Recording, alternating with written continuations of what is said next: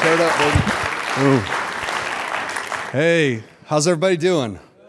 Finals? Finals coming up, right? So nobody's stressed out. Nobody's thinking about it at all. We're going to have an intercessory moment here in a little bit for prayer for your finals. Hope they go well for you. But it's an honor to be here with all of you guys today. This is like a little bit of a homecoming for me, not because I went to North Central, but uh, like Nate mentioned, we've been friends since fourth grade. I picked a fight with him in fourth grade, and he whooped me. And then uh, I ended up having to show up at his house, and his dad was the Cub Scout leader, and he forced us to be friends. So we've been friends ever since. And, uh, and then in addition to that, I've got some other great friends. Uh, Pastor Mark Kinney is here, and uh, he's, he grew up with us in the same youth group. And then Jeff Gurnell. Nobody knows Jeff Gurnell anywhere in the country, but Jeff, P, we call him PJ. PJ uh, was our senior, our senior year youth pastor uh, at Grand Rapids First Assembly of God and made a huge mark on our lives. And I can say this, I think we all can say this as a band of brothers. We wouldn't be who we are today had it not been for the influence of, of Pastor Jeff Grinnell in our lives. So I know that's true for a lot of people. But hey, today what I want to do is I want to talk to you about being amateurs. And I'm going to start by reading this, this uh, verse out of Acts chapter 4. Just for the sake of time, I won't read the entire story that's found in there, but I just want to read one verse to kind of set the stage and talk to us about being audacious amateurs. It'll make sense in a minute, but it starts off in verse number 13 by saying this It says, Now when they saw the boldness of Peter and John and perceived that they were uneducated common men, they were astonished, and then they recognized that they had been with Jesus. It's one of my favorite verses in the book of Acts because we all know the story. You've been around church, you've heard it that when Jesus was arrested, the disciples all scattered. They ran for dear life. And Jesus is resurrected. He gathers his disciples together and he teaches them about the kingdom of God, and they're still a little fearful about who's pursuing them.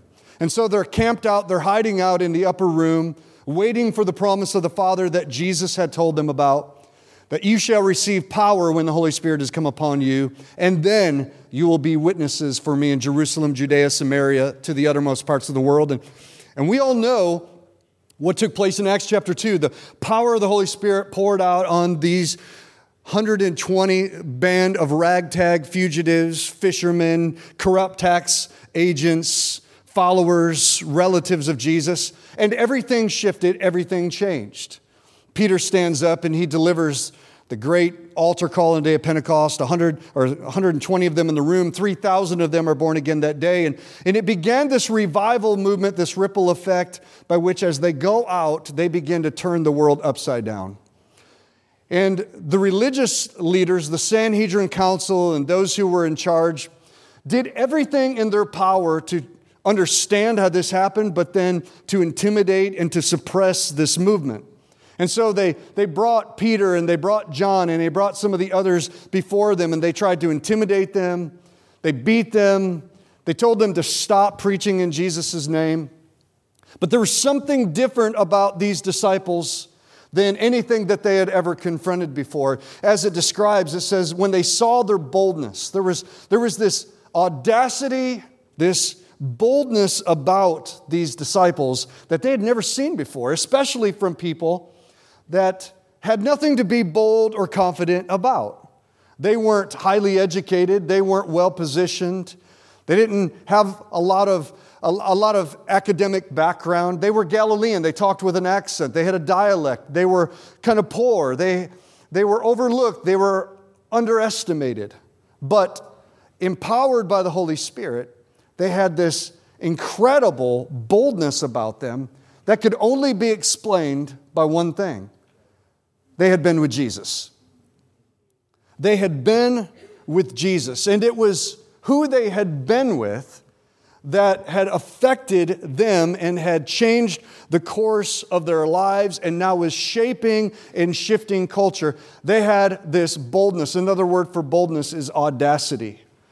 And I guess we could describe these disciples as being audacious amateurs because they weren't professionals in any sense of the word. They were amateurs, but who they had been with was more significant and influential in their life than where they had come from.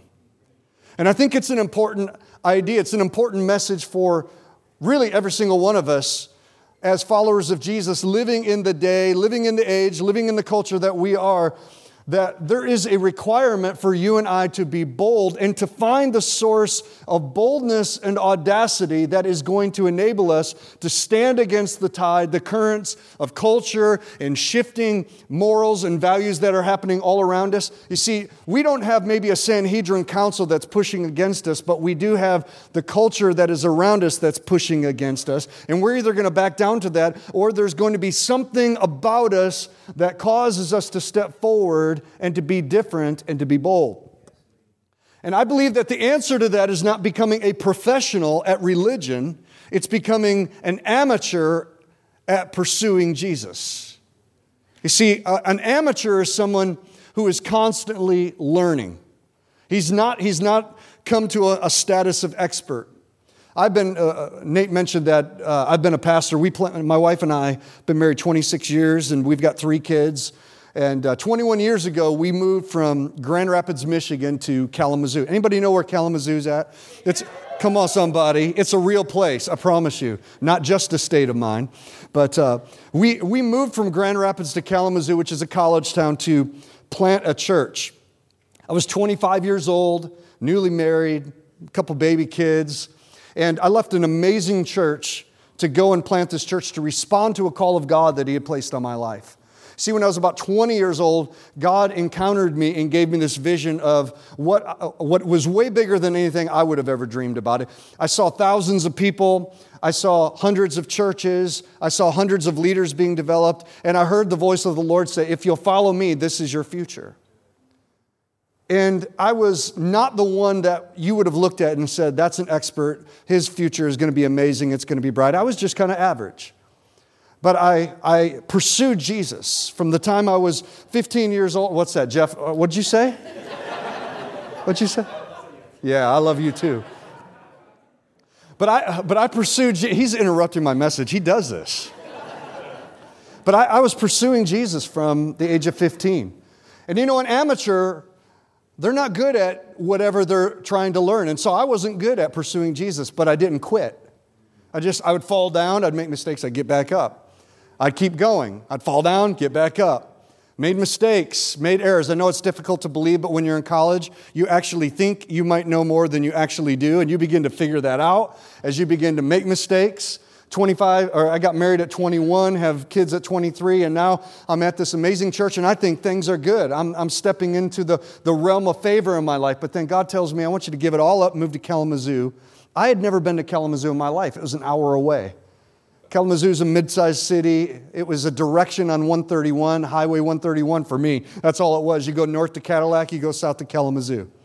And now God tells me to move there. And so we moved there, or we begin to make plans of planting the church. And when we planted in 1996, I know, I know church planting right now is super in vogue. It's like everybody wants to plant a church. And we've got organizations like ARC that'll teach you how to do it and five easy steps and how you do it. When I planted a church, there were two books on how to plant a church. One was Primary Purpose, and the other was The Purpose Driven Church. Neither one of them helped me. And I had zero financing. I, had, I knew zero people in Kalamazoo. I had zero experience. I was 25 and I still had acne. And so I'm moving to Kalamazoo to plant a church. And we're, we're driving through Kalamazoo, asking God, where do you want us to start? So we go to the population center, and I felt like God's like, there's already churches here. And then we go downtown, and I felt like the Lord said, No, that's not it. We go out to the, the most remote corner of the county that is farmland and water towers. I mean, there is nothing out there. There's one flashing light and a post office. And I'm driving through and I, hear, I feel this impression. The Lord say, This is where I want you to start. And I was about ready to rebuke the devil. And I turned to my wife and she says, I think this is where we're supposed to start. I'm just like, Ugh.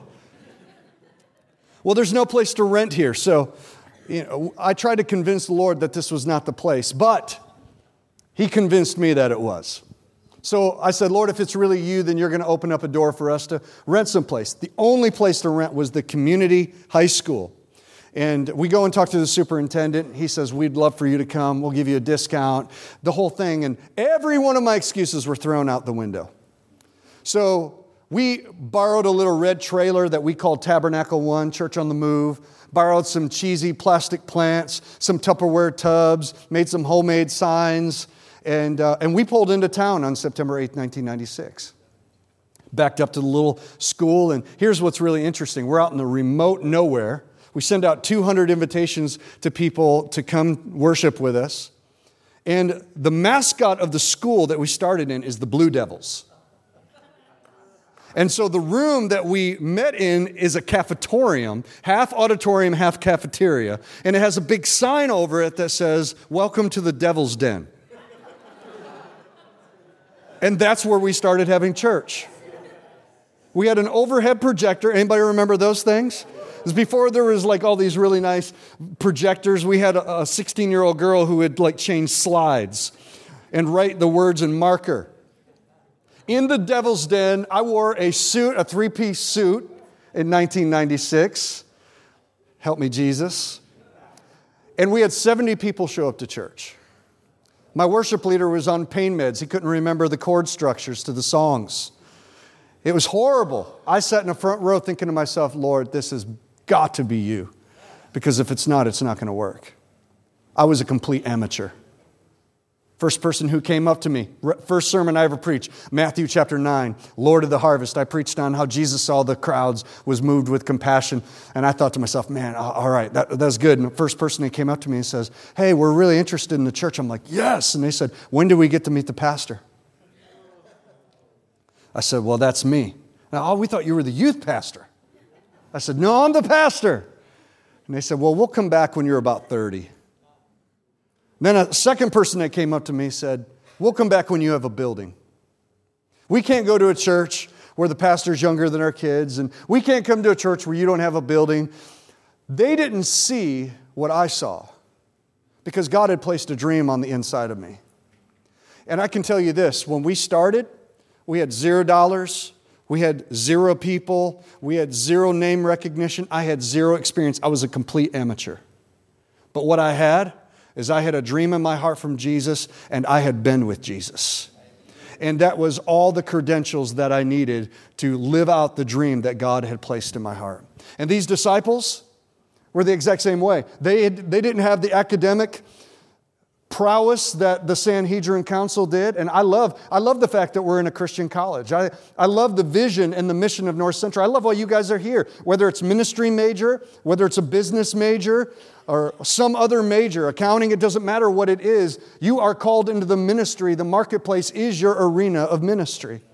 And it's here. You need to get all the knowledge. You need to get all the experience that you can possibly get from the incredible scholars and leaders that are here. But can I tell you, if you're relying on becoming an expert in knowledge to the exclusion of intimacy in the pursuit of Jesus, you may become an expert in a outward field, but you'll always become limited in the inside sphere of your dream life and of your pursuit of God, because that's the most important thing. 21 years later, our church is still in the middle of a cornfield. Now we have two campuses. We have about 4,000 people on a weekend. Like Nate says, we planted dozens of churches all over the United States. We'll plant two more churches, one in Guadalajara uh, this next year, one in Nashville, Tennessee. And we've just begun to scratch the surface. And here's my prayer on a daily basis. My prayer to Jesus is that at 46 years old, I would never become a professional. I've been a pastor, I've preached I don't know, 15,000 hours in the last 21 years. I led a college ministry. I've done all these things that if you'd have told me at 15 years old that you're going to get to do those things, I would think, wow, someday maybe I'll get to do those things. I feel just as much as an amateur today as I did at 25 years old. Because you see, what an amateur has to rely on is not what they have in here, it's who they are around to imitate and to learn from. And the disciples followed Jesus for three years while he was here on earth. But do you know that they never stopped pursuing Jesus? They never stopped following Jesus. Paul wrote in Ephesians chapter 5, he says, Therefore, as dear children, become imitators of God. Because as, as little children, that's what we recognize. That's how we learn everything that we learn. It's by imitation. I was walking in the mall the other day, and there's this dad. He's, he's got a jean jacket, and he's got a pair of uh, uh, he had a pair of Air Max, Nike Air Max on, and, and he's walking through the mall, and he's got his little son, he's probably two years old, and he had the exact same denim jacket, the exact same barbershop fade, and he had the same mini, mini me Air Max on, and he was walking just like his dad. His dad kind of walked bow legged, the little two year old's like walking bow legged. He learned that because he's imitating his dad. He looks at dad and says, I want to be like that. The disciples followed Jesus and they learned to imitate Jesus. And now, because they were around Jesus, when they got around others, they saw in him, when they looked at the disciples, they said, We recognize that walk. We recognize that boldness. We recognize that message. We recognize that anointing that's on their life. And it's pretty obvious that they've been with Jesus. You see, whoever you are around will influence the way that you walk. And if you, if you never allow your heart to become professional, professional, and it happens, it happens in every field, it, it happens in every segment of life. You have this temptation to think, I'm nailing this, I'm getting it down, it's, it's easy, it's on default. You can become an expert in a lot of fields, but you should never become an expert in discipleship and following Jesus. Should always be an amateur because an amateur is always learning, it's always pursuing, it's watching the little, the little movements I, somebody tried to teach me how to play golf a couple years ago. And I'm kind of, I'm, I'm pretty athletic. I like pretty much every sport. And uh, they said, well, you need to learn how to play golf. And I said, well, take me out and teach me. And the guy used to be on the PGA tour. He's in my church. And so he says, I'll take you out. And so I, I had my bag of clubs, and he takes me out onto the, the tee off box. And, and uh, he says, let me see your swing. Well, I was a baseball player, so I swing like a baseball player. And that does not work with golf if you've ever played golf. I have a slice that would put most people to shame. I mean, if, if, being, if hitting a, a ball that went that way, further that way than that way, I'd be a pro. But he looked at my swing and he says, No, watch me as I, he, he keeps his arm in, he, the whole movement. And I'm watching every little detail about it. And I would love to tell you that I got good, I got worse.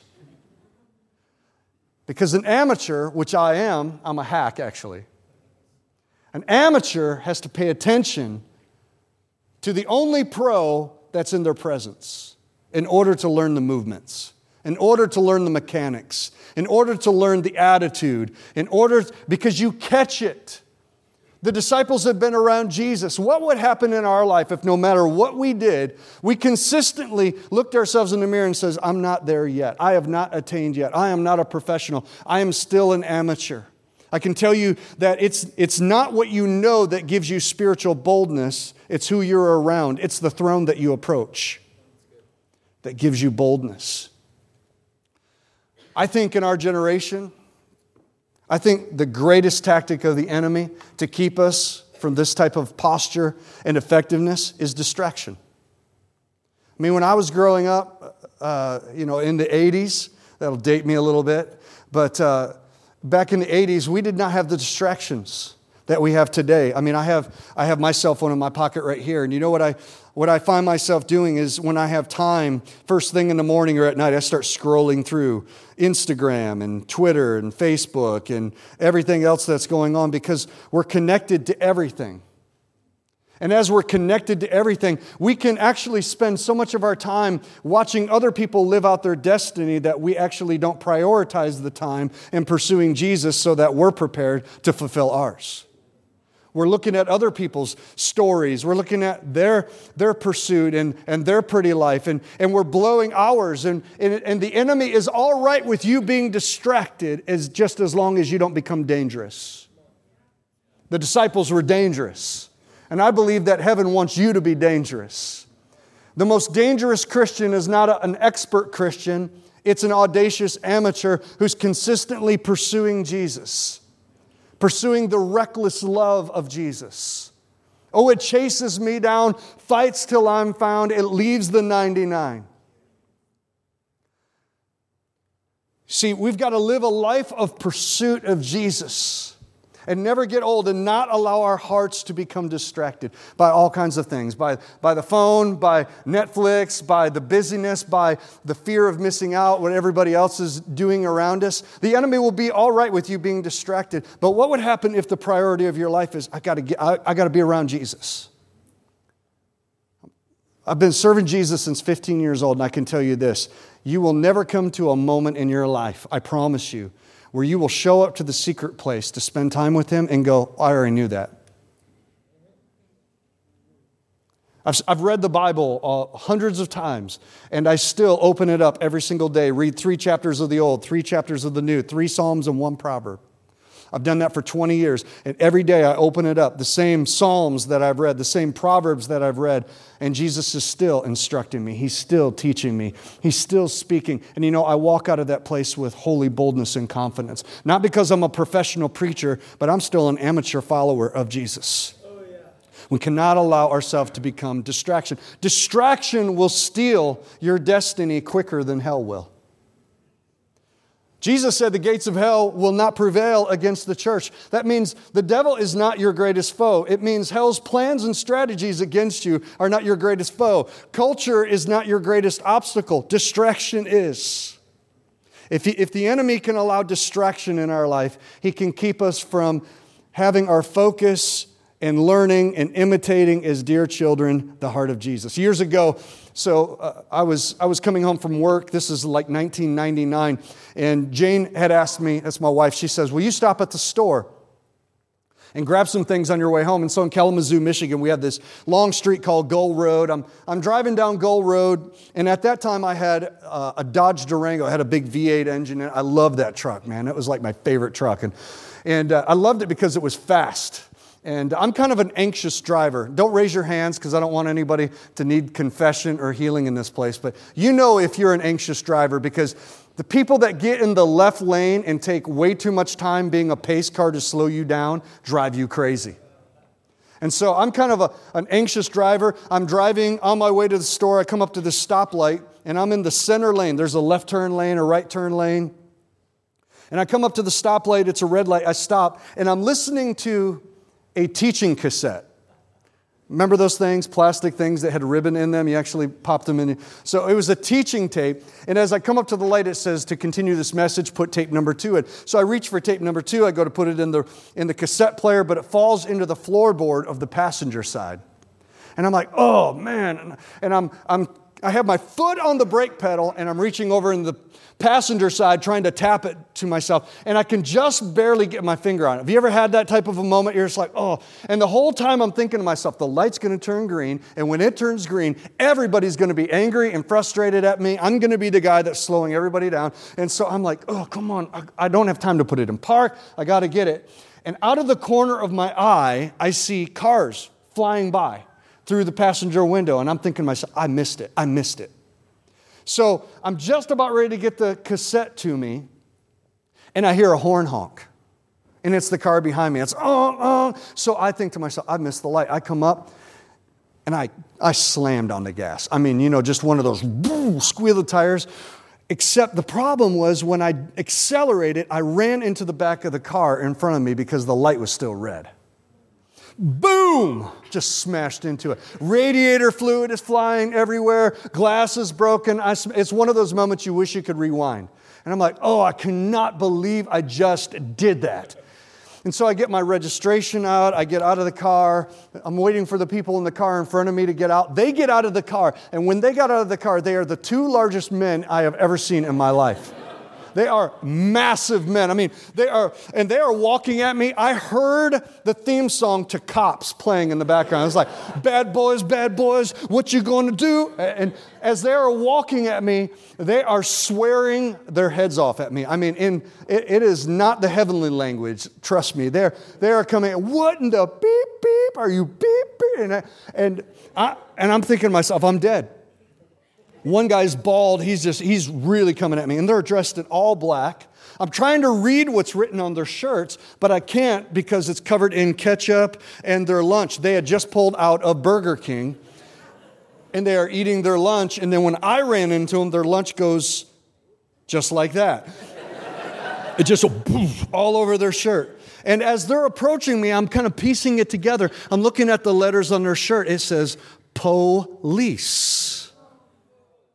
I had run into the back of an undercover narcotics unit that is on their way to a drug bust that they've been working on for a year and a half. And they had stopped to get lunch at Burger King. And then I showed up. When I see police, I'm like, I'm, I'm dead.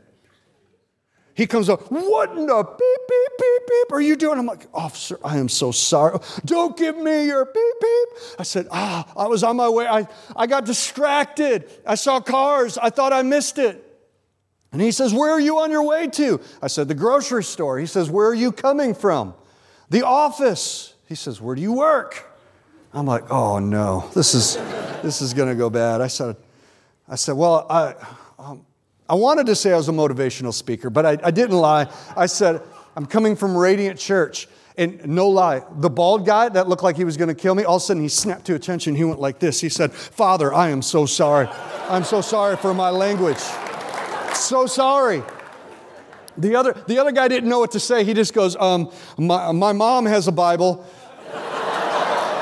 now, listen, I don't normally let people call me father, but in that moment, I said, Your sins are forgiven you, my son. I exonerate you. I'd love to tell you I didn't get a ticket, but I did. I got several of them. This is an expensive illustration. But the moral, if there is a moral, bad things happen when we get distracted.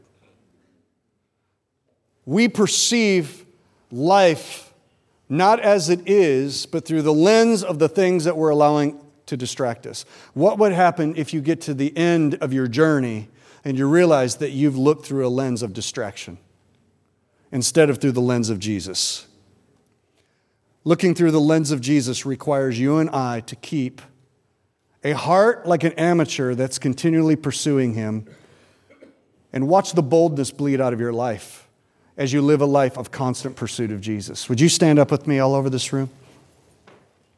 And here's what I want to do. I know that there's a lot of anxiety, there's a lot of stress, a lot of a lot of timelines that uh, right now are hanging over everybody's, everybody's head. I went to college, I get it, I know it. So you guys are all going to go back to that. But here's what I want to do this morning is I want, I want to invite you to lay hold of an amateur status from this day forward in your life. So that you don't go through the month of December, the next two weeks, pushing pause on Jesus that you don't go through the next several years of your college experience by trying to attain a professional status. Today, I want to invite you, as far as it, go, it comes from you in your heart, to set the trajectory of your life and say, as long as I live, as long as I breathe, I don't want anything getting in the way of me being a pursuer of the heart of God and the purpose of God for my life. I want to remain my eyes glued on Jesus, the author and the finisher of my faith, and to continue to imitate him. If, that, if you'll accept that invitation today, if you're saying that's the desire of my heart, I want to pray, but before we do that, I just want you to acknowledge that. If you want to be an amateur, if you're taking that challenge, I just want you to raise your hand all over the room. Just say, I want to be an amateur in pursuit of Jesus. So that's where it's at. Lord, today, we all boldly come before you. We say that our boldness, our confidence is not rooted in our strength, our ability, our achievement, our status. And today I declare over this group of young people that fear is not their leader, pain is not their compass, status is not their standing. They are children of God, audacious amateurs pursuing your heart, your dream for them that you had in your heart long before they ever took their first breath or ever had a name. Long before they were ever a person, they were a purpose. And Lord, we set the trajectory of our heart to know you and to apprehend that which you have apprehended us for. Lord, there's a room full of world changers in this place today. Let the peace of God and the pursuit of God be the North Star of our lives. We pray in Jesus' name. Amen and amen. God bless you guys. Really appreciate it.